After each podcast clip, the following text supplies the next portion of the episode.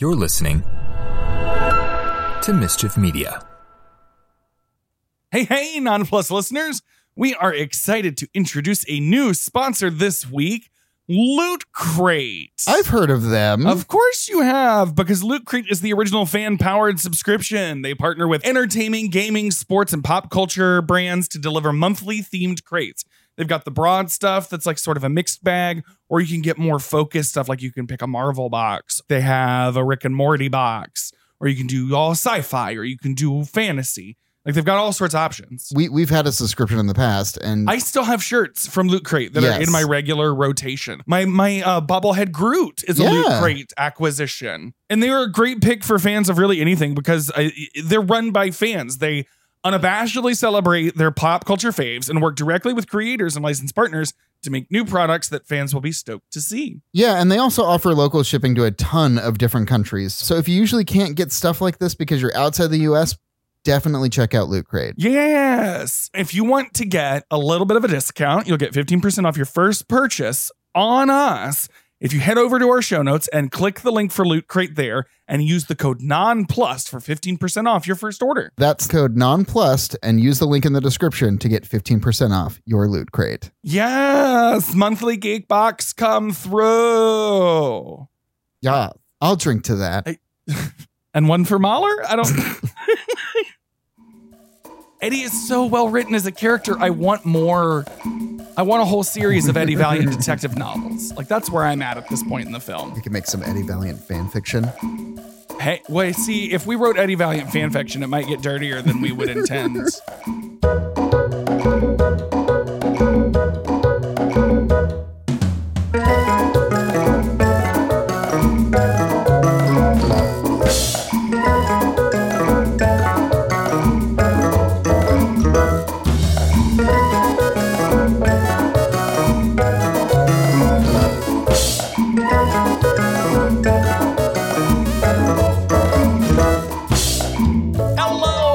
to another episode of Nonplussed, a gay romp through the Disney Plus vault. That over there is my husband Clancy. And over there is my husband Josh. And this is Nonplussed, a Mischief Media podcast. We've got a jam packed show for you this week. Yeah. You're probably looking at your app thinking that this runtime looks a little long, but there's good reason.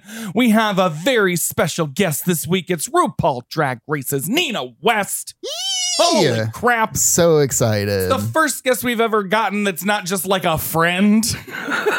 well, yeah, it's like this is It's two degrees of separation. Jordan helped us do this, but it's wild that you know it- it's a it's a you know it's a famous person. Anyway, point is we got a big show. We got a big, very big show this week. But first, let's do some housekeeping. Clancy, what's new on Mischief merch? The MCU line has been expanded with updated Falcon and Winter Soldier and Loki merch. Yes, there's a Wilson Family Seafood restaurant with like uh like logo with sweatshirts and flip flops and stuff. That's super cute. Yes, um, there's a tr- there's a trigger warning line that has all of Bucky's code words on it. Holy shit, I'm getting that. and you can get it as like a hoodie or a shirt or even a tote bag. Yeah. There's Loki for president and TVA swag, including tank tops. That's super, super rad. You could get a TVA hat or water bottle. um, and if you use code non 10, you can get 10% off any of that and any of our stuff, nonplus Yeah. stuff, over at mischiefmerch.com. Please do. Now, how about news this week? Uh, news there's a big one that I just learned and I'm so excited about it. Hocus Pocus 2 will premiere on Disney Plus in fall 2022. Uh, the good news here is that Bette Midler, Sarah Jessica Parker, and Kathy Najimy are uh, set to return. They're all coming back. so, so they all tweeted like uh, about it today uh, simultaneously you know referencing lines from the it's, it's that's so, exciting. cool. um also the delayed series monsters at work is finally coming this year this is a tv series that reportedly picks up right where monsters inc leaves off um, Yeah. and it's Mike and Sully running the company, and it will focus on how the world of monsters is adapting to using laughter as a power source instead of screams. And they even did a little teaser trailer with it. Yeah, I watched the trailer. It's super. It's super super cute. They've got new characters that are new to the show, But so also really some of your old favorites. Oh yeah, like uh, John Goodman and Billy Crystal are back. they are. It's very exciting. And then they got what's her name that does the voice that sounds like this. Well, we haven't covered Monsters Inc., so we wouldn't have really talked about Roz's voice actress yet. But moving on. oh, I'm sure they all love it when we do voices for an extended I period. thought that was really good. I thought it hurt. Oh, that's fair. Um, per usual, our research this week comes from Wikipedia, IMDb, and Rotten Tomatoes.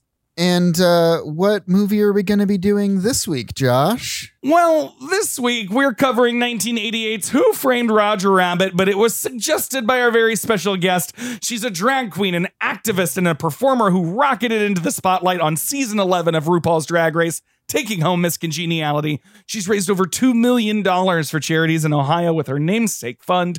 And she was the she's the recently announced co-creator and star of Nina's Treehouse, Nina West. Welcome to Non Hi, hello, and hello. Thanks for having me. I'm so excited to be here with both of you and to talk Disney and especially one of my all-time favorite movies. So, yeah, what an honor! Yeah. What, a tr- what a treat, as as as, as the kids say.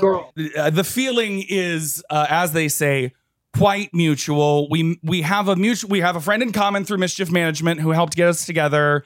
The lovely Jordan Edwards. Hi, Jordan. Um, yes, shout out to Jordan who also designed our fabulous merch. I don't know if you can see the shirt that I'm wearing. I love it. It's really cute. Tell us about yourself, Nina. You, we, we know you're a drag queen. We know you're on Drag Race. You even had a, I guess, spot on this current season of Drag Mhm. Race. in Yeah. the, uh, the Nice Girls roast, which was exciting to watch. So yeah, top level. Tell us about like what's your elevator pitch for drag, and then tell us uh, what you can about the newly announced Nina's Treehouse. Yeah, elevator pitch for drag. It's tons of fun. You should all try it. Uh, I'm Nina West. Um, well, I am a I'm a drag performer from Columbus, Ohio. I still live in Columbus, and I am I was on the 11th season of Drag Race, and I've been doing drag for now 20 years this year, and my style is rooted heavily in comedy, camp, and all things kind of theatrical, um, mainly around musical theater and yeah, um, yeah, I build production shows based around that. And a huge influence in my drag is the wonderful world of Disney, which is no Let's secret to anyone who follows no, me. Yeah. absolutely not. I think anybody who watched you on Drag Race, anyone who was following your career before, because I even saw every now and then, uh, being friends with Jordan on Facebook, I'd see local drag queen Nina West. Look at this amazing show she did. I think there was a a, a Wizard of Oz number I'm remembering once upon a time. Oh my gosh, where we did this huge closing number as Yes. we did it to Macklemore's uh, Can't Hold Us. And it was uh, the Wicked Witch and uh, all the dancers were dressed as flying monkeys. And it was, it was just over the top. It was so done. And it was so great. That's delightful. So yeah, absolutely. Dang. Anyone who's paid attention to your career at all can see that influence. What do you think it is about? I mean, who fra- did we say we're talking about Who Framed Roger Rabbit? Nina suggested for the show today, Who Framed Roger Rabbit. We're I talking didn't, about tell, well, I, Roger I didn't want to. Say, I didn't want to say. I thought you were. I didn't want to give it away. I thought I was being very covert and mysterious I- about well, the no, movie. it's, I'm so excited because like it really is like now that you're talking about it, the inspiration is there, and I'd love to hear in your words like what that journey was like and how you, yeah, how you infuse that into your your art and work. Well, I can tell you. So, so the movie, yeah. So the movie we're talking about today is Who Framed Roger Rabbit, and I have a really Yes. long history with this film. Um, I my my dad, my parent, my dad took me to go see this movie when it came out in the theaters, and I saw it during the time my during the time period when my parents were separated. Um, yeah, so I was very young, and I mean, and, and what year did this come out? Eighty eight, I think. Yes, I was, I, I was 10 years old when this came out. And so this movie was like right, it was like made for my generation. Uh, it was made for kids like it was me. the year I was born. yeah, well, whatever. But this movie was really made for. I'm a cradle robber, Nina. I don't know if we covered that already, but every now and then on this show, Clancy will be like, "Oh, I was only in fifth grade for that," and I just have to take a minute. well, whatever. I got to enjoy it when it came out. So, um, um, I just remember the movie being real. I mean, I grew up watching Looney Tunes, uh, which you know, so this is like kind of like that first major like hybrid classic mashup. I think of all of these worlds. I don't even actually know that we've ever really seen that happen since Who Framed Roger Rabbit. It's kind of like an animated multiverse, like a cross Yeah. franchise animated. The Lego movies, maybe I think, are the closest contemporary parallel when you Yeah. think about it. So yeah, it was uh, it was something that just became very. I was very fond of it, and I w- and I fell in love with Jessica Rabbit, and I didn't know why, other than the fact that I wanted to be Jessica Rabbit. and so, um, but you know, but there were so many different layers, and there were so many wonderful moments that, as a kid, I reacted to, and then I've just grown with this movie. I've watched this movie. I can't even tell you how many times, and so even as an adult, I de- I delight in so many different parts of this movie that I never saw as a kid. And then I remember the nostalgia of why I loved it initially, which because it has so many characters that I grew up watching in fun ways, interacting with one another. Absolutely. And I don't know, the story is. I mean, I love this movie, so yeah, let's do it.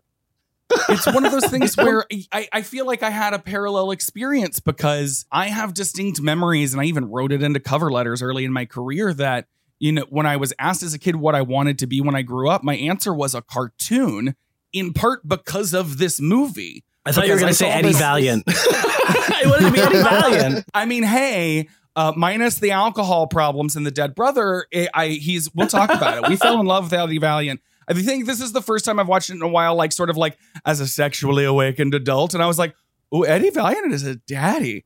Um, but we'll get there. We've got notes. It was. It's just like there's um in some of the extras they go into like the making of and how much craft. I'm surprised, honestly, that Bob Hoskins didn't get an Oscar nomination because he sold it.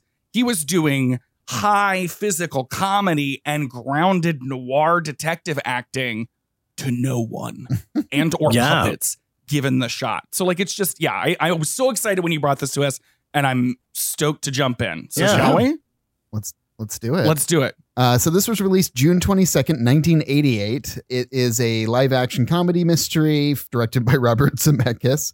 Uh, he's also done Back to the Future series, Forrest Gump, The Witches. It's produced by Frank Marshall and Robert Watts and was written by Jeffrey Price and Peter Seaman. That's fun. uh, and uh, Canadian animator Richard Williams was hired to supervise the animation sequences, for which he won a Special Achievement Academy Award for. Um, it's loosely based on the 1981 novel Who Censored Roger Rabbit by Gary K. Wolf and stars the late Bob Hoskins from Mermaids, and he was Smee in Hook, uh, as Eddie Valiant, Christopher Lloyd from Taxi, Back to the Future, Anastasia, as Judge Doom, Kathleen Turner, uh, Romancing the Stone, serial mom, who doesn't know and love Kathleen Turner, serial mom especially, um, as the speaking voice of Jessica Rabbit. And then we had Charles Fleischer, who voiced Roger, Benny, Greasy, and Psycho, and comedy and vaudeville legend Stubby Kaye in his last film role as Marvin Acme. And finally, Joanna Cassidy from Don't Tell Mom the Babysitter's Dead and Six Feet Under as Dolores, and Lou Hirsch as Baby Herman. Yeah, so the film also features VO veterans voicing their original characters, uh, some who we've talked about on the show before. Yeah. We've got Mel Blanc, uh, who plays Bugs, Daffy, Porky, and Tweety. We've got Disney vets. What is that? Watney Allwine voicing Mickey Mouse, and That's Tony right. Anselmo doing Donald. We got Mae Questel reprising her role as Betty Boop. Yep, Russi Taylor doing Minnie Mouse. Uh, Tony Pope as Goofy. and June Foray as Wheezy and Lena. Yeah, amazing cast. I mean, we we we already gushed about the movie, and we're here to dive in. So, like, let's just get into the plot.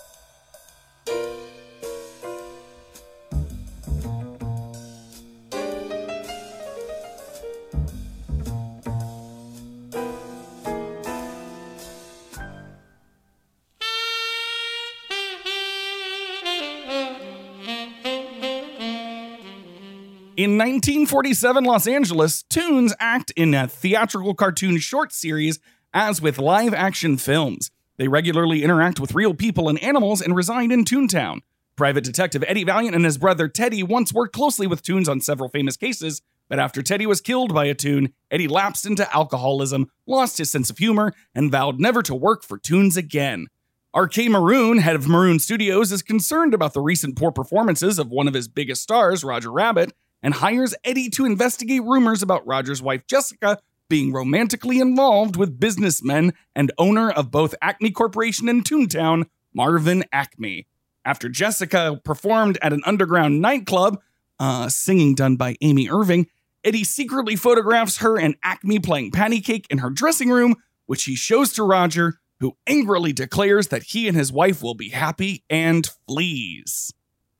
Now, that sounds like a lot, but this movie is like really quickly paced. It is. and they set up this world so expertly, like smash cut right into something's cooking, starring Baby Herman and Roger Rabbit. And as a child, Nina, I don't know if you have a similar experience sitting in that theater. I instantly thought, why haven't I seen these cartoons before? I re- it was that moment like after like there's that break in the cartoon where the giant legs are like stomping on the floor and I was like that's how cartoons are made. When I was a kid I was like oh my gosh why can't I like when you said you wanted to be a cartoon I wanted to be Roger Rabbit. I, he was so great. So it was Yes, like it's precisely like- that. the imagination of how to um and a kid they show especially when they start off with this uh, animated short at the front end of the film like how first how have i never seen this and then when they step out of it it's like oh my gosh i didn't realize that's how cartoons were made Yeah. and like I firmly believed that easily, like well into like 3rd or Mhm. fourth grade.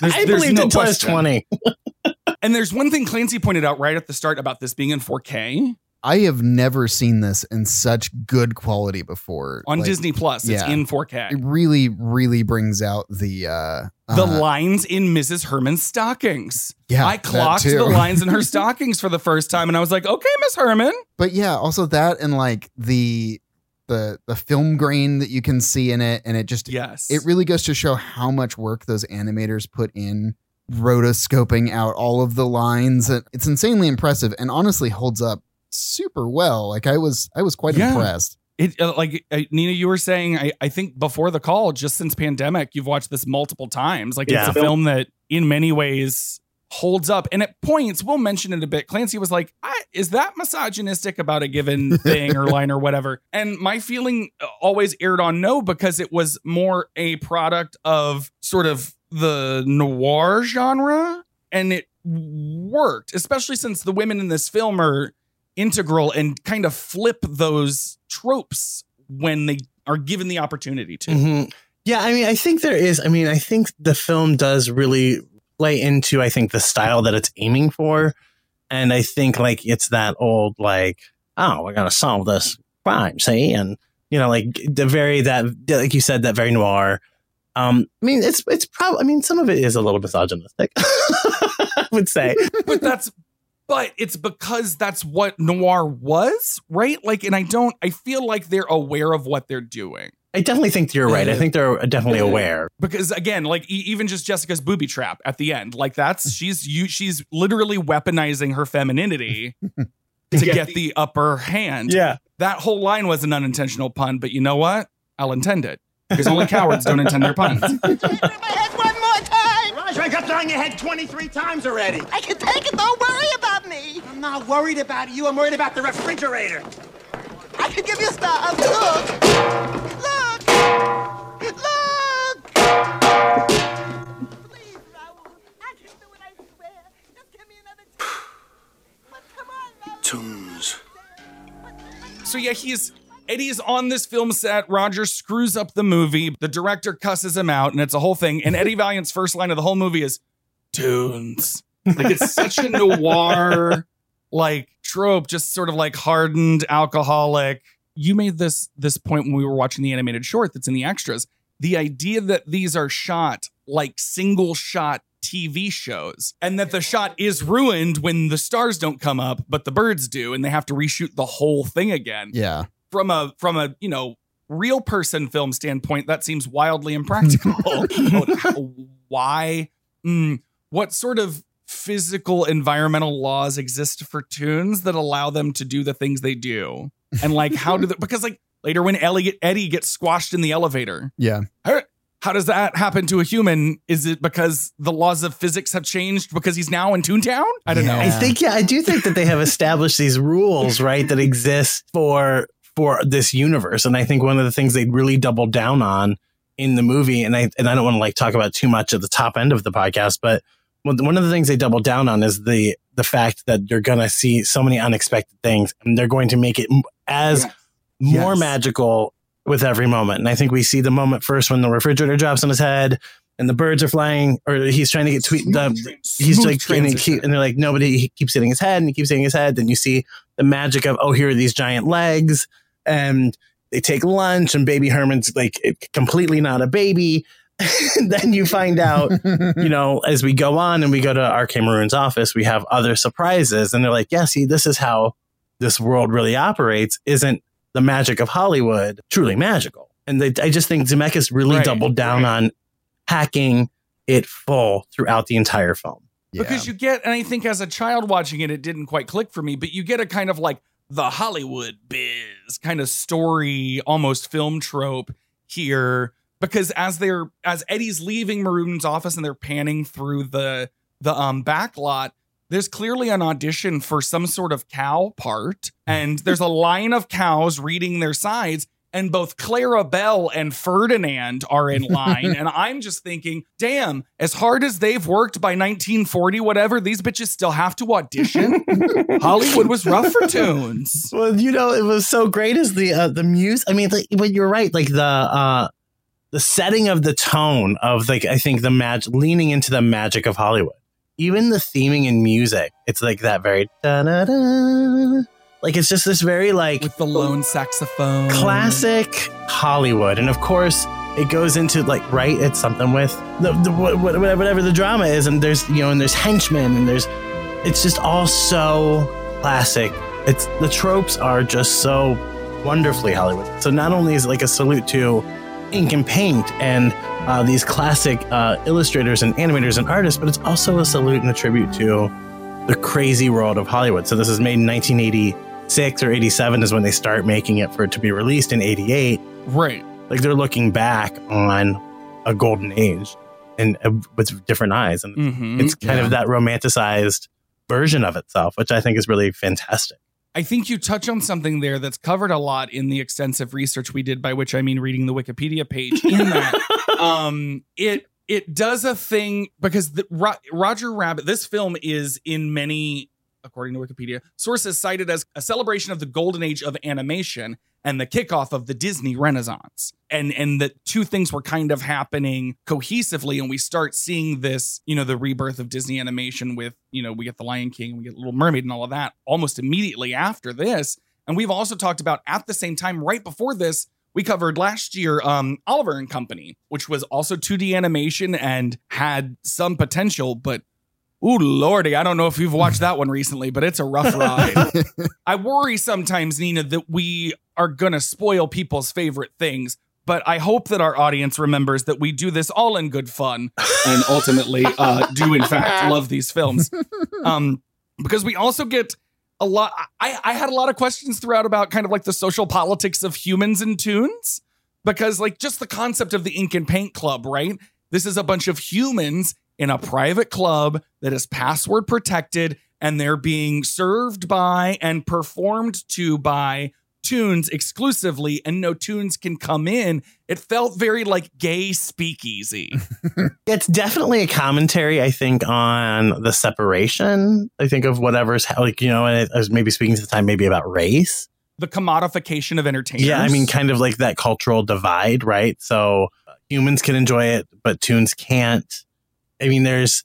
I mean, I think there's a lot of different commentaries that can be made, and I don't know what the intention Yeah. was, but of course, it does Exactly. talk about like. I think it does. I think it is making direct reference to like both prohibition and uh, these these shows that were that were probably heavily populated by by uh, black performers, you know, and that were yeah that were just Yeah. that were primarily in like white clubs, you know, like I think I think that is really probably pretty. but then i get to a point where clancy's just like girl it's not that deep and maybe it's not but like watching it in 2021 like this is a question i'm having it honestly it felt like I, and maybe this is why it's kind of a queer touchstone because i feel like a lot of gay people really resonate to jessica rabbit and even to dolores and i think it's because there's a lot in this film about being an other and identifying Yeah.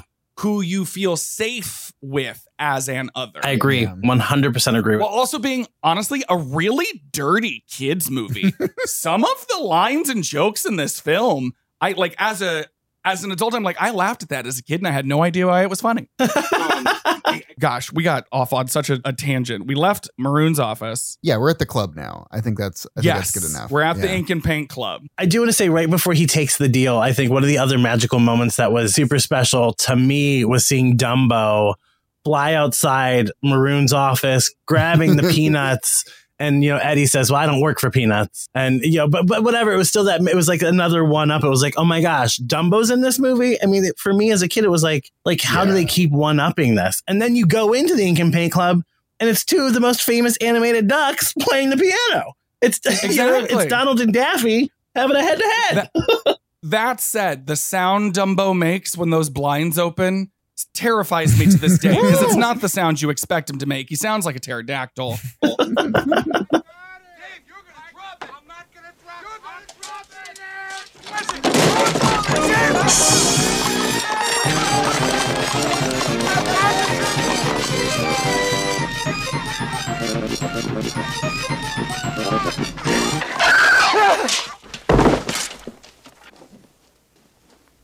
Kinda jumpy, aren't you, Valiant? It's just Dumbo. I know who it is. I got him on loan. But then, yeah, we get into the Ink and Paint Club, and, and and all of these scenes, they sort of do the world building with the with that first transition from the cartoon to the real world. Mhm. But watching as an adult, Donald and Daffy play those pianos and thinking about the puppetry involved and the practical mechanisms involved. This part isn't the animation. The animation is the cartoons being laid on top of it. Have you watched Prop Culture on Disney Plus? Yes, I have. I loved it. Okay. The Roger Rabbit episode. And they So talk about how like good. later when he's flies out the um blinds of Maroon's office, Roger does. The the holes were practically cut in those blinds and pulled, and it was all a practical single shot. And then in this featurette in the extras, you see like mechanical arms holding like martinis that people are interacting with. That the animators then had to go over and relayer the cartoons like the penguins on top of that without understanding what Zemeckis was directing in the room at the moment.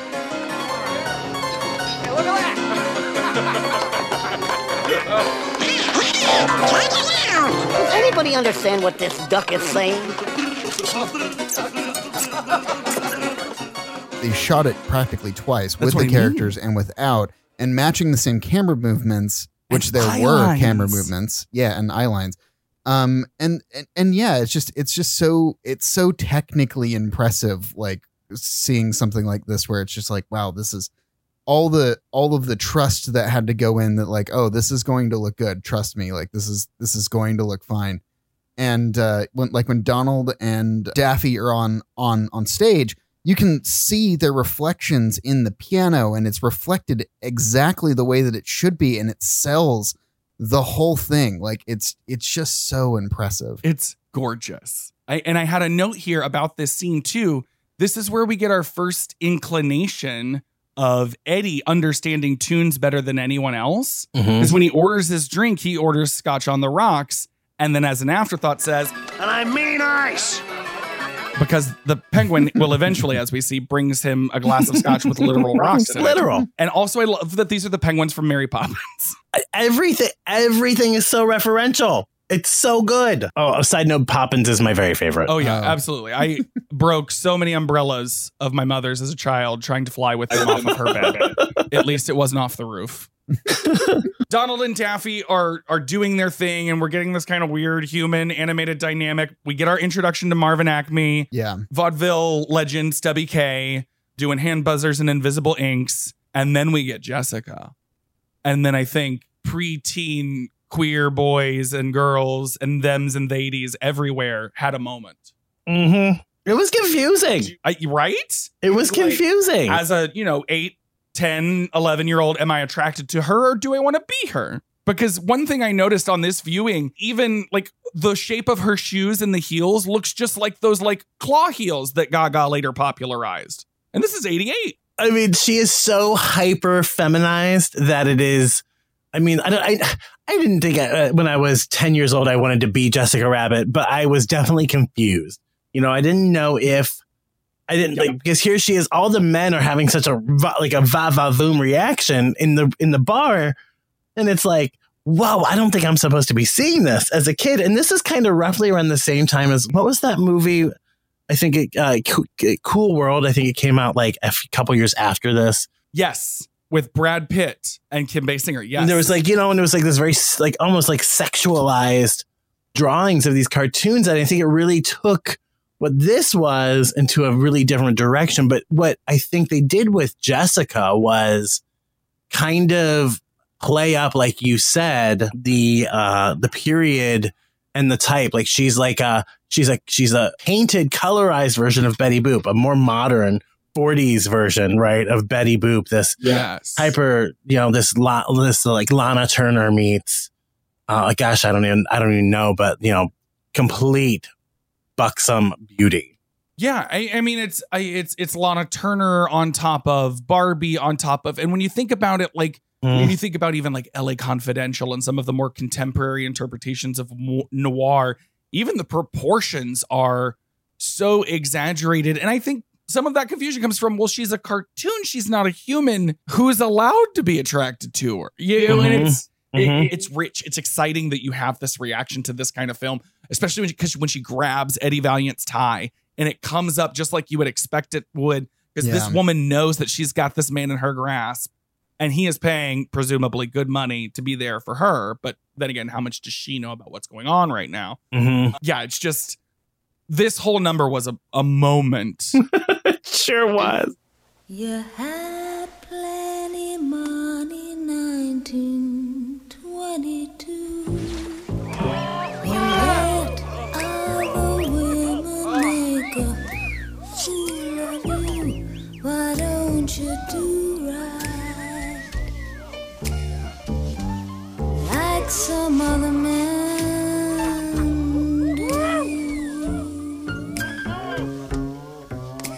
Nina, did you did you notice did you notice that her dress was transparent, like you can see through it to the background? Actually, wait, I have seen. I, I did. I did notice that on the uh, on her, but like the leg. Yes. Yes. Yes. There's like a sheerness to it. And I think this on this viewing was the first time I realized she technically wears two dresses the performance dress, which has all the sequins and maybe was hand stoned.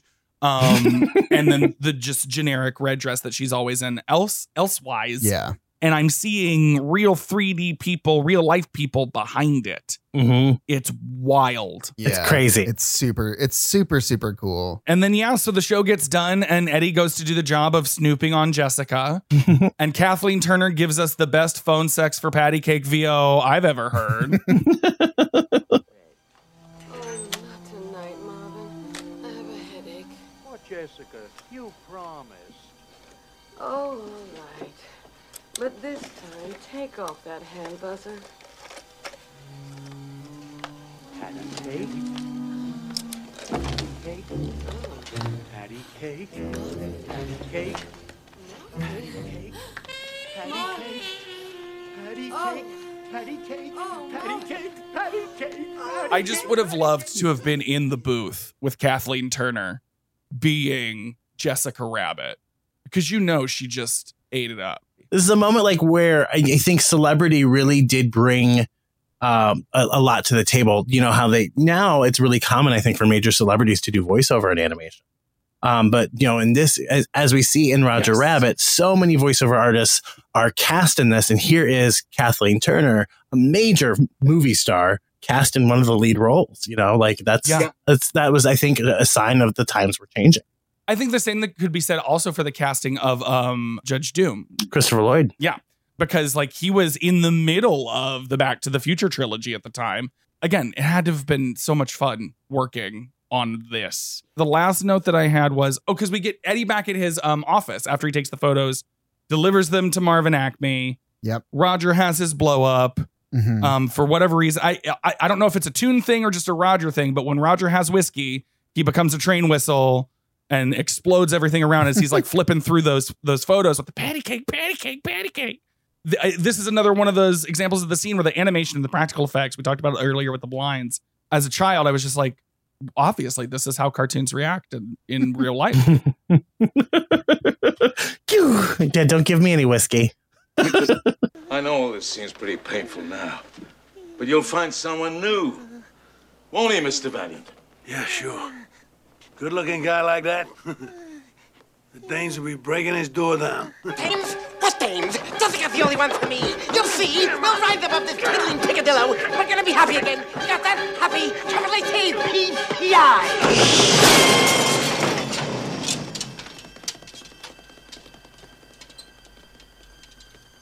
Well, at least you took it well. and then like you know leaving a, a rabbit shaped hole in the blinds. Uh, this all makes sense. Yeah. Um, later when I read Harry Potter, ah yes, a Snape shaped hole in the window. Like it's it all the tropes that are here that are practically affected are just mwah. the only like the last note I hear is uh, I had here is that um we kind of get the depth of Eddie's depression in a montage. Again, very noir, very classic Hollywood with the the reed instruments and this um I don't know Miss Havisham esque shrine to his brother. is that a fair assessment? Do you think? Yeah, it is. Everything's covered in dust, but apparently Goofy was a victim of McCarthyism. Yeah, he was cleared of spy charges. That One of the a really headlines on the papers, if you pay attention. And then the photo, I loved this because I feel like it's the title of my memoirs. The photo of the brothers and Dolores as two flatfoots, two flatfoots and a floozy go into business. And I love it. And that's and I, I think as a kid I didn't really really realize because you know Dolores she's the bartender at the bar above the train station and um it's never explicit that her and Eddie are an item and it feels like that's a relationship that grows over the film but I think the implication is that it's an on again off again thing and she's I want all of her outfits she's a firecracker and I think what we're getting here is that she was like their gal Friday Mhm. when, when Teddy was still around.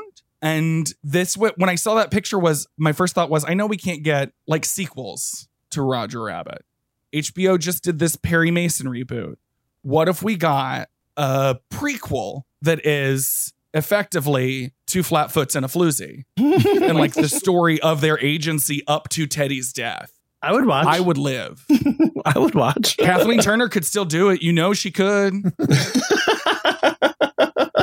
she I saw on I think I saw on what was it on on prop culture her interview with uh, Yes. him and she was like even like then she there was such a playfulness about her with it. I would love to see that again. Absolutely. I suggested that her legs be longer because, frankly, I was rather known for that myself.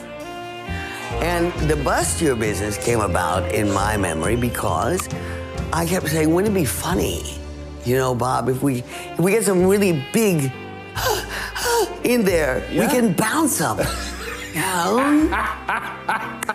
And he liked the idea. I think she's uh, she's one of those people like Bea Arthur who uh, anytime she's given an opportunity to speak honestly about her work, she gives more than the assignment demands to the delight of everyone. The next morning, Acme is discovered dead at his factory, and evidence points to Roger being responsible. While investigating, Eddie meets Judge Doom, Toontown's sinister Superior Court judge, who has created a toxic dip capable of destroying the otherwise indestructible Toons. Eddie later runs into Roger's Toon co star, Baby Herman, who believes Roger is innocent and that Acme's missing will may be the key to his murder. Eddie discovers Roger hiding in his office, who begs to help exonerate him. Eddie reluctantly agrees, enlisting his barkeep girlfriend Dolores to help. Jessica approaches Eddie and says Maroon forced her to pose for the photographs so he could blackmail Acme. So I'm a bit confused on like what a judge does in 41. Um, well, again, I think this is kind of like the the socio-political implications of the toons. Um, for not for nothing, Judge Doom feels like Judge, Jury, and Executioner Doom. And his jurisdiction is just Toontown. Yeah. He's basically up in Burbank wrecking havoc just because his jurisdiction's right over the hill. yeah. Yeah. I think it's like one of those things where it's it, again they're really leaning into the trope of cartoon and they're Yes. like how can we really make this guy extra villainy? but he still manages to be grounded and feel like he fits in whatever the mythology of this world is. I kept remarking throughout as we were rewatching it, like these actors are doing so much heavy lifting to make sure the audience doesn't question a thing. I would say like the choreography of each scene with anything that's animated and the, like the staging and the camera work is, I think, a true feat. And it's that, if nothing else, that's why people should watch this movie is to see how this was accomplished because it's all classic hand drawn animation. And it's, I mean, it's pretty remarkable. Yes. But even in the Acme warehouse, we're at the scene of the crime. Um, and we're still getting that same magical level of interaction. The cop that pulls out the portable hole is like, hey, you ever seen one of these? Schmack. Hey, Chisel, get a load of this. You seen one of these?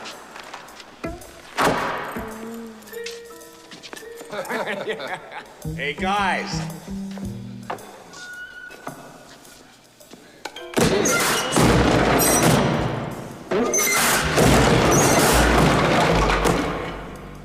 Didn't you used to be Eddie Valiant?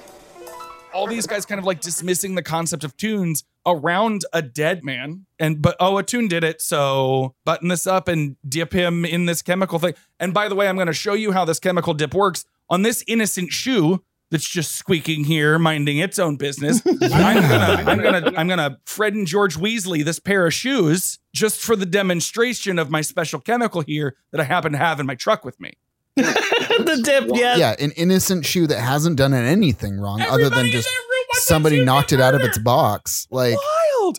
And then one thing I didn't notice as a kid that as an adult made me go, ugh, the high, the like higher boots that fall out of that box, they're goose stepping. But hey, it wouldn't be a movie that we're covering without boobs or Nazis.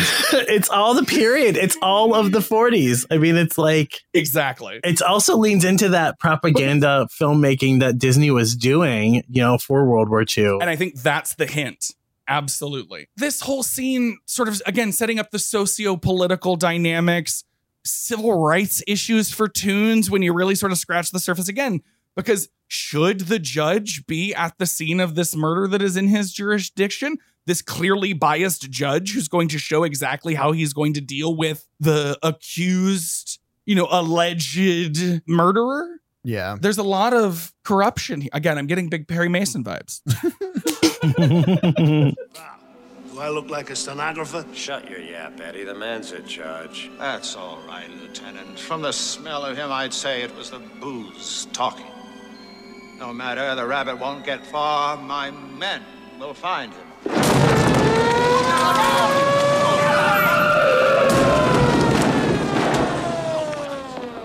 Weasels. Yes, I find I have a special gift for the work. this movie convinced me that there was a lot hidden behind walls, at least more than there really is in reality. I would go to restaurants at booths uh, with as a child that had like a plug-in, and I'd just shave in a haircut on the wall just in case to see if there was a cartoon living inside. Like Roger comes to Eddie begging for help because he says he's been framed. Eddie doesn't believe him initially. Yeah. Eddie gets handcuffed to Roger. Bob Hoskins is acting in a room in one shot alone and in one shot with puppets. And everything that he does in this scene is so grounded and so focused. We talked earlier about some of these jokes uh, going right over my head. Come on, Eddie. Get back. Go. Go. Go. Go. But tell me, Eddie, is that a rabbit in your pocket or are you just happy to see me? I laughed at the joke as a child because it was a rabbit in his pocket. And how funny is that? And as an adult, I'm like, that's a boner joke that I laughed at as a kid. Yeah, it, the, the the the the writing was so nuanced. Again, I mean, like this this film was so perfectly done in so many different ways that it was. Exactly. That joke is immediately followed up by a prostate joke. Yeah. That again, I didn't get as a kid. But it's hysterical. that now I'm like, now hang on a minute. Maybe I need to be a little bit more focused on my prostate health. Thank you, Roger Rabbit, for the reminder. Knocking on the door 40. It's time to have that conversation with my doctor. The probate or the prostate. or the prostate. Either way, either way. Um, so Eddie drops Roger off. Basically, it, she calls it a Dolores calls it a rot gut room. It's left over from Prohibition. Yeah. Where they would, you know, it's a little speakeasy. I love when he's. I mean, there's that moment in the back. Takes the nail file and he puts it between his ears, and he's like, uh, Can he stay here for a couple of days? Not gonna do anything crazy, is he?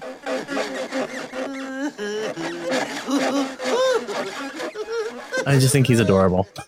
Yeah. There's yeah. that part. Eddie gets back to his office. Now there's a cut scene here, but we'll talk about what's actually in the movie first. We cut back to Eddie's office and he's coming out of the bathroom topless with just a necktie on. And there's the va va va voom silhouette of Jessica Rabbit at the door. Yeah. And we get this whole it's it's again a noir trope of the um you know the vixen coming to us. Uh, it wasn't me, detective. You gotta help. I I was helpless. You must believe me. And Eddie literally gets caught with his pants down. But yeah, this is where we had the note of, oh shit, Daddy Bear Valiant. Okay. All right, Bob Hoskins. But yeah, there there isn't there is a deleted scene here where essentially on his way back he gets Apprehended by Doom and the Weasels. yeah by Doom and the Weasels and is taken into Toontown. You don't see what happens in Toontown. He's thrown back out of that tunnel what goes into Toontown. And he's got like a big bag over his head.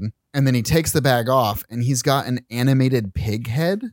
So like he's been painted, and it's this whole moment where this is what Judge Doom is doing to like put him in his place, and he's now like part toon, and so there's a cartoon pig head, almost like you would see as a costume character in the parks, except you Yeah. can see Eddie's face through the mouth. Yeah, it it is terrifying actually, and I can and I can see why they like pulled it out because what happens is, is he goes back to his apartment, um, and then gets in the shower, and that's why he was didn't have a shirt on because he was just coming out of the he shower. used turpentine to wash the pig face. Yeah, off. and like you see like half of the pig face fall into like the bottom of the tub and then go down the drain, and it is honestly so off-putting. Um, I love that off-putting. Again, I can see why they cut it out because it's just it's not very. uh Yeah, it, it- it's it's gross. The eyes were still animated going down the drain, and they make a little like like pop as they go down the drain. Like whoop. Yes. It's kind of it- it's awful. But then we get the thing with Jessica and him, and you, as she's leaving, and Sorry. Goodbye, Eddie. My offer stands firm. Think about it.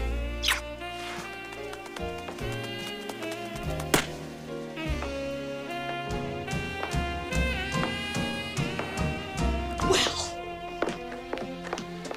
do you want to tell me what she was doing with her arms around you? Probably looking for a good place to stick a knife. Come on, Eddie. I caught you with your pants down. Yeah. Well, There's also that great moment when Eddie chases Dolores out of the the office, and there's that moment where Jessica's watching from the car, and you just see her her eyes kind of yes watching them, and it's like this really weird foreshadowing to nothing as we find out. But it's like, is she trying to get in the way? Is she trying to like what is? It's just one of those great things that happens in like these noir films of who's really the guilty party here, and they and they really I loved that moment so so much. But it's like she knew exactly what she was doing. Like she she knew exactly what she was doing there and the way that she was behaving. but it's as she said, she's not bad. She's just drawn that way. Yeah. She's just drawn that way. Thanks to his need for performative antics, Roger reveals himself in the bar, and Doom and his Toon Weasel henchmen come to discover him. He and Eddie escape with Benny a Toon taxi cab, and on the run, Eddie tells Roger that a Toon killed Teddy when they were investigating a bank robbery. As they leave with Dolores, Eddie sees a newsreel detailing the sale of maroon cartoons to Cloverleaf, a mysterious corporation that has brought the city's trolley network shortly before Acme's murder. Eddie goes to the studio to interrogate Maroon, leaving Roger to guard outside, but Jessica shows up, knocks Roger out, and puts him inside the trunk of Eddie's car. Eddie confronts Maroon, who admits to blackmailing Acme for the safety of the toons when he is killed by an unseen assailant. Eddie spots Jessica fleeing the scene and follows her into Toontown. Once he apprehends her, Jessica reveals that Doom killed Acme and Maroon and that Acme gave her his will for safekeeping, but she discovered that it was blank. She and Eddie are then captured by Doom and the Weasels thanks to some clever use of dip. so this is where we get Eddie going in to try to hold Roger back. Like you've you're messing everything up. All these drunks in this bar know that you're here. You're a wanted man. What are you doing? And Roger has this whole bit about a laugh being a powerful thing. You don't understand. Those people needed to laugh. Yeah, when they done laughing, they'll call the cops. That guy Angelo would rat on you for a nickel. Not Angelo. He'd never turn me in. Why? Because you made him laugh. That's right. A laugh can be a very powerful thing. Why, sometimes in life, it's the only weapon we have. Laughter is the most. Im- and it really struck me. I think as that queer kid who tried to be the class clown, the concept of seeing this movie sort of before realizing who I was and understanding that laughter can be a powerful and unifying and even like a defensive thing just really sort of resonated with me as a, you know, 37 year old man in the middle of a pandemic. it's very make them laugh. It's very quintessentially queer. Like if they're laughing, they're not punching, Mhm. right? Yeah, yeah, yeah. There's also that degree of control because if you're the one creating the laughter that people are sending your way, then you're controlling what kind of laughter you're getting. And there's an empowerment in that, I think. I think what Roger does is, is it's an amplification, I think, of what like really what Toontown is about, what toons are about, which is pure unbridled joy, even in their pain. They're provide like in the slapstick of falling off a cliff, like uh a Wiley Coyote. You know, I mean, that- there's still something there that's like that's his repeated behavior. That's what he does, and um, he embraces that, right? So there's some kind of like, um, I think this outward personification of joy that is expressed in in uh, humor and laughter and uh, allowing yourself to be not only like laugh at yourself, but to laugh with other people and have a communal experience of joy.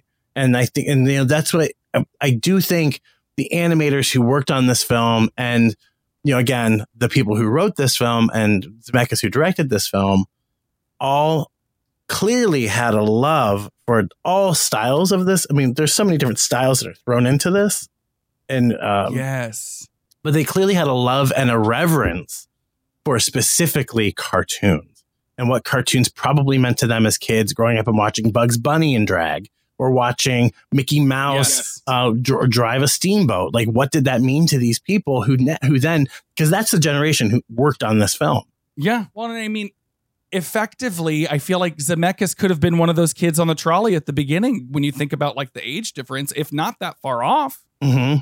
But we get this foreshadowing from Eddie as Doom is trying to find Roger. I don't know who's told you. You are doomed. Roger. Roger. Roger, no!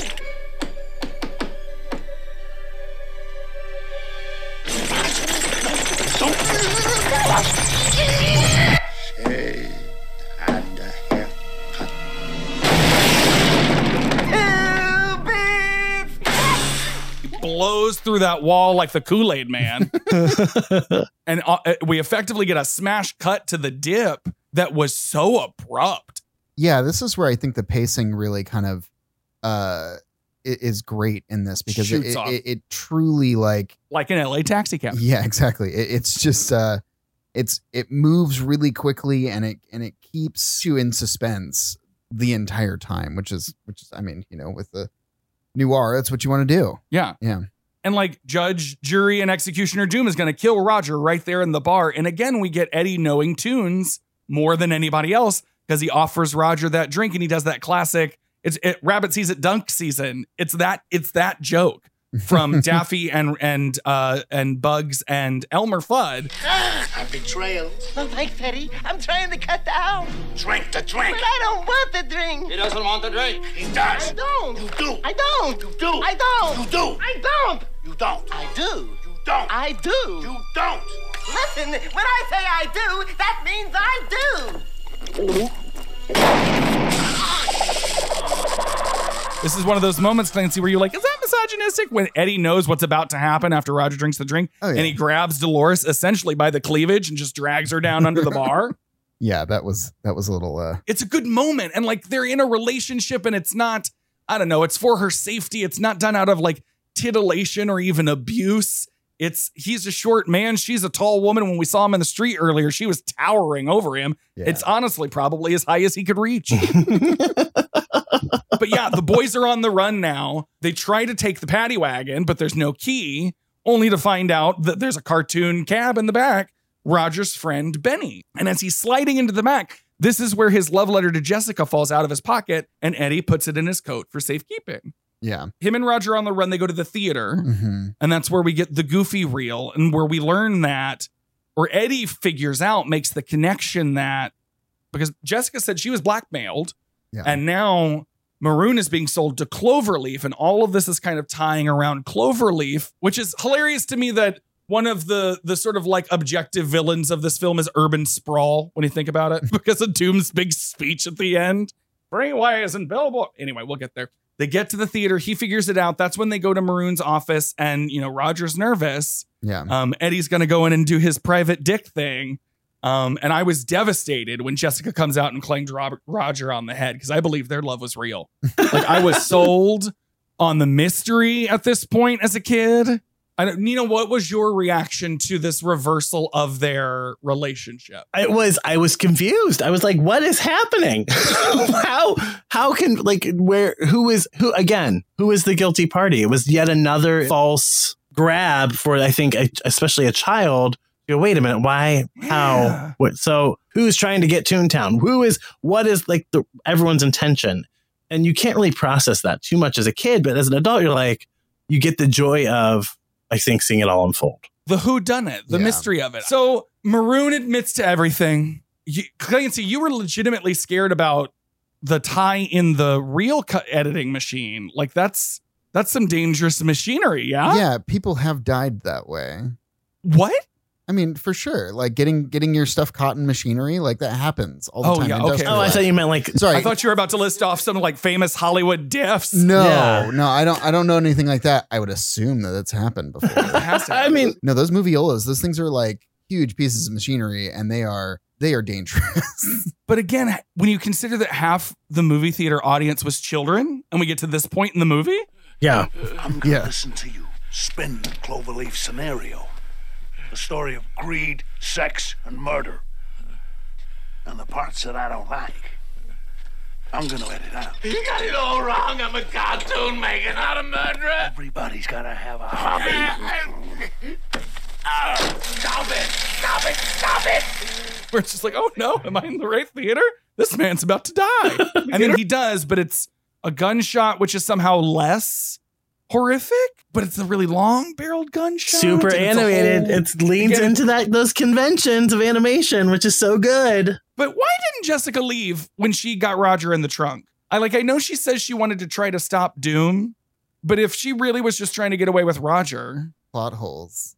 is it, it she's a cartoon. It could just be because. Yeah. As much as Roger is an entertainer at his core, I feel like Jessica is temptation at her core. And what's really great about those two characters is at the end, they really do love each other. One of the best parts of the movie it's when he gets the gun and the bullets and he's getting ready to go into Toontown. Yes. Um, and it's Yeah. um, it's a really classic moment where we hear the voice of Jim Cummings, who's now a Disney legend, but it's like one of his first um, Yeah. voiceover roles with Disney. Uh, he's bullet number two, I think. I mean, like he's so prolific. He's Darkwing Duck. He's Winnie the Pooh. He's Tigger. But this was his like first foray into, I, I believe, as if I can recall, like his first kind of entry into Disney, which is like for film lovers everywhere and Disney lovers. It's a little bit, bit of trivia. But then we also get to hear um, the voice of Pat Buttram uh, as as the other bullet, who's like a voiceover legend in this scene. And the Yes. bullets are so cute. We know we and they- talked about him on Robin Hood because he was the sheriff of Nottingham. And we had you know he dusts off the bo- the, the box of the bullets and you know and there's just this really great moment that is it's just it's Eddie embracing the gun is Eddie embra- I think fully embracing toons again you know or like you know these bullets he's got to you know and he's it's all oh, it's a classic. I mean there's this mo it's just very classic. And again the conventions that it's leaning on and relying on that are so old Hollywood conventions that are celebrated it's really just brilliantly done There wasn't Sam here. Daddy Valiant! Well, you're a sight for sore I ain't eyes. seen you deny nigh on to five years. Where you been? Drunk. You feeling frisky tonight, fellas? Yeah! Let's go. They're off to the races to go figure all of this out and capture or find the will before ownership of Toontown reverts to Cloverleaf at midnight. Yeah. And it's just all like it's it's the high noir and high cartoon storytelling of it that really brings us into the final act of the film. And I'm just geeking out over it so much because like again, first close watching as an adult.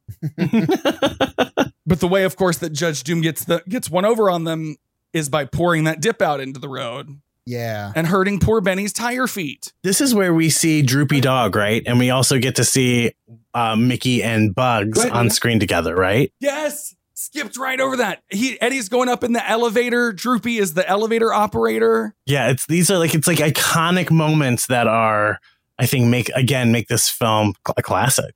Yeah. And like Mickey enters the frame first when Eddie's falling from the building, but Bugs speaks first. and then at the end of the movie, Porky speaks last, but Tinkerbell is seen last. And these things were like explicitly contracted for use of these characters together. Mm-hmm. It's wild. Me. What's up, Doc? Jumping without a parachute? Kinda dangerous, ain't it? Yeah. Yeah, uh, you could get killed. Huh? You guys got a spare? uh, Bugs does.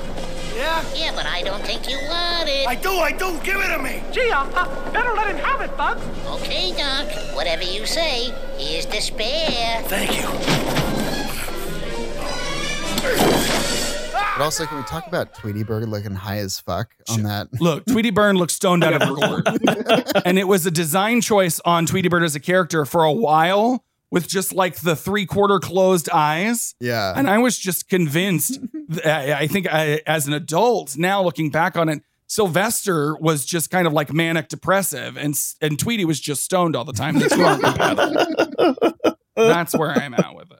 At the Acme factory, Doom reveals his plot to destroy Toontown with a machine loaded with dip to build a freeway. The only way to get past Toontown since Cloverleaf, which Doom owns, has bought out Los Angeles Pacific Electric Railway. With Roger and Jessica held hostage, Eddie performs a comedic vaudeville act full of pratfalls, causing the weasels to die of laughter. Eddie kicks their leader into the machine's dip vat, endangering Roger and Jessica as he fights Doom, who is revealed to be the very Toon who killed his brother Teddy.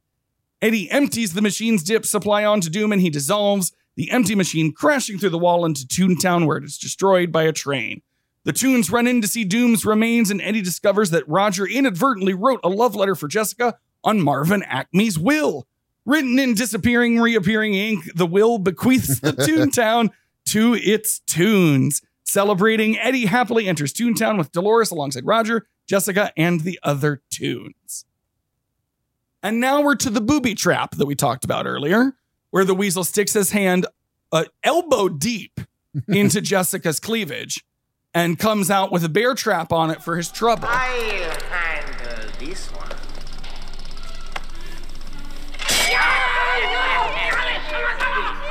Nice booby trap.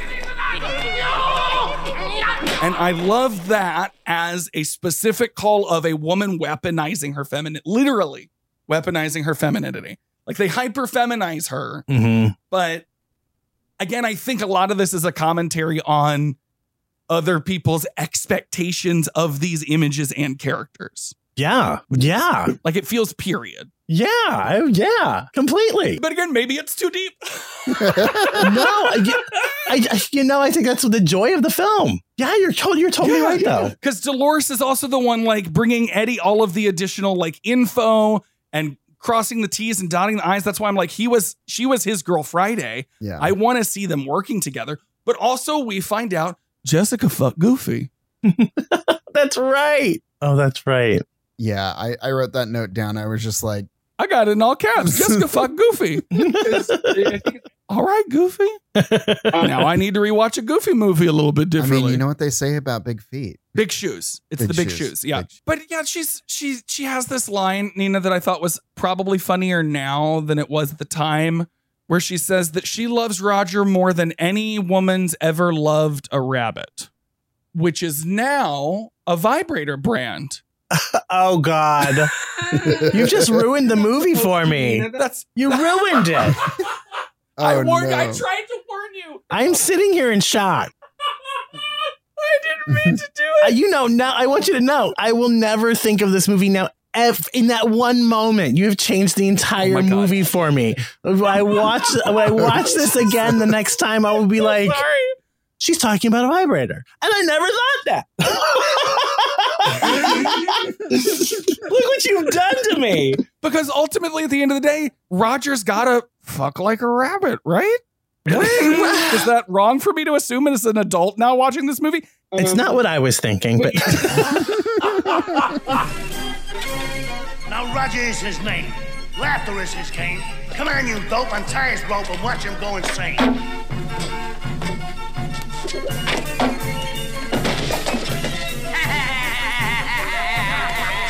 Eddie pulling this out and doing again all of this physical comedy mm-hmm and Bob Hoskins committing to not just the vaudeville of it, but the gravity of the situation. He is literally performing a comedy routine to save the lives of his friends. Mhm. It's wild. And I just love it as a concept. And he's whole- singing all do during the entire thing. Singing during the whole thing. Well, talk singing, but Talk singing. it, it counts. It counts. Yeah. Mm, It counts. Um, I don't know. There's so much to talk about in the scene, and we're running up on time. What are the, this is the culmination of these worlds smashing together, and even this is why I think I like that the pig scene is taken out because the added mystery of what is Judge Doom under there, especially when his eyes turn into daggers, and it just gets really terrifying. Yeah. Because at first you're like, oh shit, it's gross that he got rolled over by a steamroller. Oh no, what am I watching?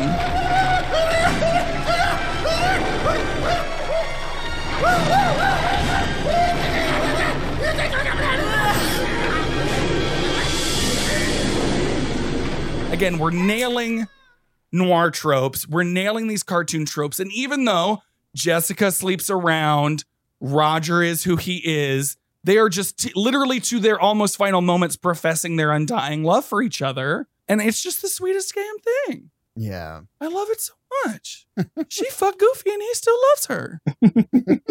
Judge Doom's big speech before he's revealed to be the, the, the evil cartoon is basically, I'm gonna build freeways. For this freeway? I don't get it. Of course not. You lack vision. But I see a place where people get on and off the freeway. On and off, off and on, all day, all night. Soon, where Toontown once stood will be a string of gas stations, inexpensive motels, restaurants that serve rapidly prepared food, tire salons, automobile dealerships, and wonderful, wonderful billboards reaching as far as the eye can see.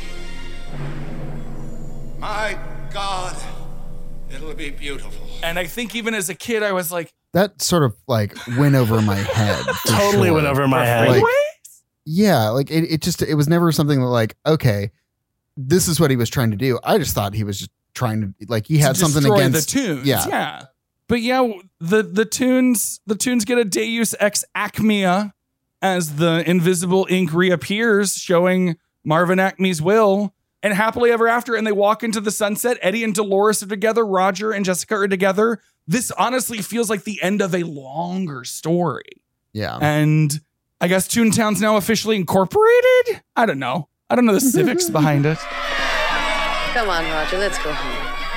I'll bake you a carrot cake. They're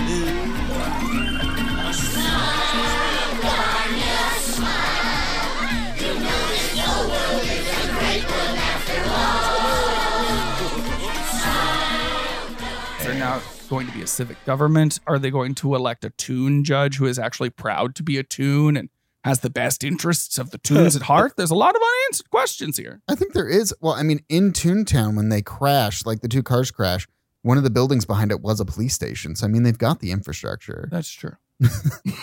All right. Nina, this is such a wonderful movie. We can't thank you enough for bringing it to the show. Thanks for having me. You know, one of my favorite. I, I, want to say, you know, like what what I love about the impact of Who Framed Roger Rabbit is when you look at like the Judge Doom character, who's a, a toon. You see again in, uh, in Wreck It Ralph with King Candy, how he become how he's really from the other game, right? Like you you get these tropes that like the impact of this film is definitely felt in in, in films that we've all enjoyed well after it, but another thing that another aspect of the towards the end of the movie that I really love are these weasels who are also so representative of all these classic Disney films. I mean, they're like these guys have been in so many different things, and here they are making an appearance as Judge Doom's henchman in uh, Who Framed Roger Rabbit, which I think one of the voices is Squiggy from Laverne and Shirley. Yes.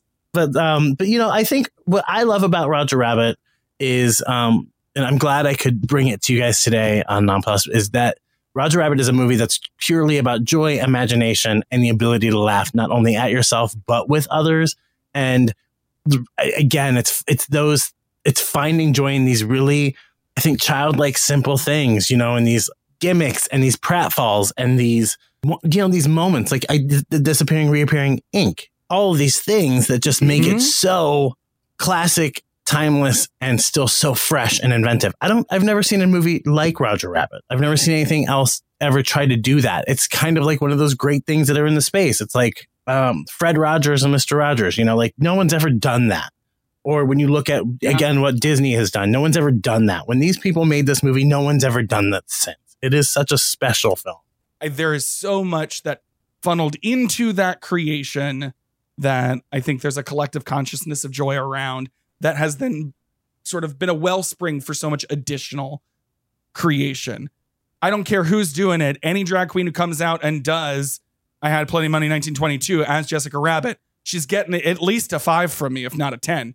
Um just because thank you for bringing this in front of me and celebrating. I will say, I will say, just because you know you have you brought up drag and Jessica Rabbit, and uh, you know, and as it relates to this film, um, I will say the best performance I ever saw of Why Don't You Do Right was Erica Andrews, who is Roxxxy Andrews' drag mother, who's no longer with us, but she's um, she was a fa- she's a legend and she's fantastic, and you can probably find that performance on YouTube, but it's worth celebrating and also commenting on We'll the fact in the that, like you said, you know, it's a really queer film and it's embraced by, it's embraced, I think, for what you very much said, identity and belonging and the sense of protecting your own space and what is yours and claiming that. And um, I think, you know, that we've seen that over the years, queer people have really embraced this. And Roger Rabbit is an outsider and Jessica's an outsider, even the sexy, like, you know, and she's misunderstood.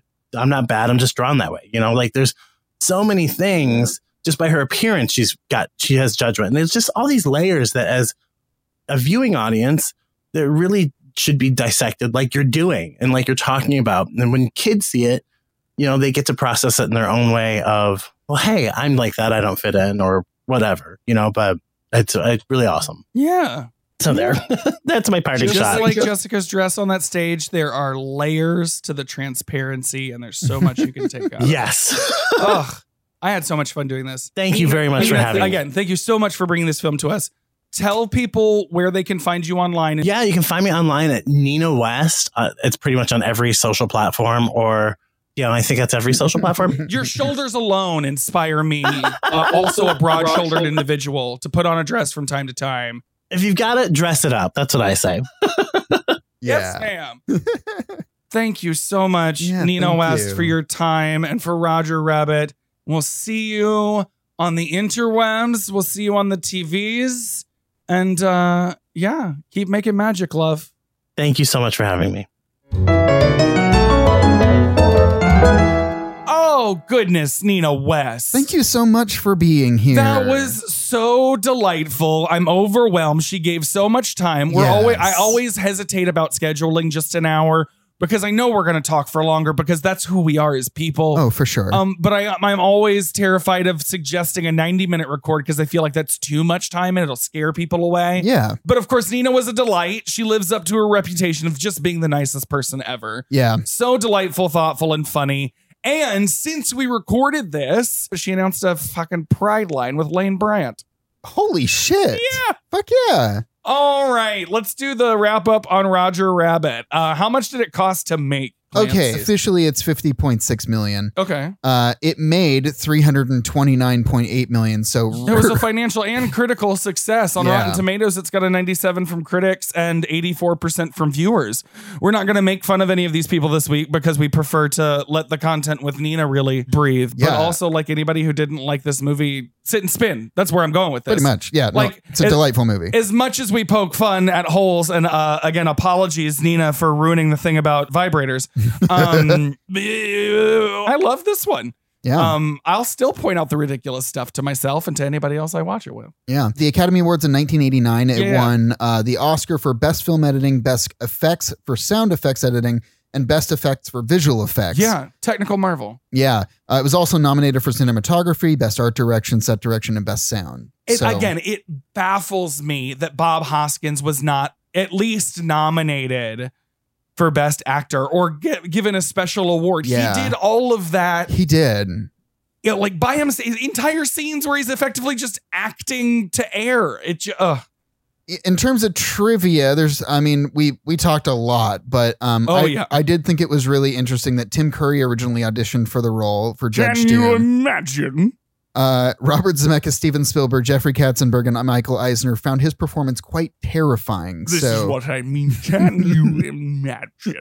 Because I don't know if you've ever seen Legend. Have you ever seen Legend? No. It's like I think it was Tom Cruise's first movie. Tim Curry literally plays the devil in it. Oh, geez. And he's fucking terrifying. Oof. Okay. so yeah, I, I can see where that that tracks. That tracks. It does. It tracks. It tracks. I think that's it. I think that is it. This was such a fun show. It was. I love this movie. Again, this is a childhood favorite of mine. Mhm. Nina and I saw it in theaters. You were gestating. Gross. But yes, it. What, Uh, this, what the term is. I know. Uh, it came out June 22nd, 1988. Yeah. Uh, I, I was brought into this world in September of that year. yeah, year. Toy was entering her third trimester. Uh, what I do want to shout out, though, is our Patreon. Yes, patreon.com slash making mischief. Donate there, become a backer there, become a patron there, and get bonus content starting from the first level where you can get con- extra content from all of the shows on Mischief Yeah. Media, uh, not just us. Few extra levels in there that also give you access to the Discord server and more. Get all those details at patreon.com slash making mischief. Yeah. And if they uh, wanted to find me on social media, Josh, where would they do that? They could do that on Twitter and Instagram at CLNCY. And where could they find me, Clancy? well, they can find you on Twitter and Instagram as well at Josh Watchin TV without the G. Yes, and you can find the show at Nonplus Pod on Twitter, Instagram, and Facebook. You can email us suggestions for movies to watch or really whatever at suggestions at nonpluspod.com. And please rate, review, and follow on your podcast platform of choice. Yes. Just a reminder, we're on Amazon Prime and Audible now. We have, I think, but one review on that platform. So please uh, boot it up, load it up, whatever you got to do. We'll love you forever because it gets us in the algorithm. Please. All right. Is there anything? I that was. I mean, really, we left it all out on the table with This Miss was Nina so West. so delightful, and again, thank you, Nina, so much for joining us. This was Genuinely. such such a cool She's got all this other shit going on right now with the Lane Bryant and her show that she's Yeah. developing, and now she's going to be on Nicole Byer's podcast, and she deigned to slop through the dregs with us to express her love for Disney and Who Framed Roger Rabbit, and it could not have been time better spent. Thank you so much, Nina. Yeah, thank you. Uh, it- it- in short, it was a good time. Yeah, it was definitely a good time. Anywho, that over there is my husband Clancy. And over there is my husband Josh. And we are non Plussed. Patty cake. Patty, cake. Oh, Patty cake. Oh, patty cake. Patty cake. Oh. Patty cake.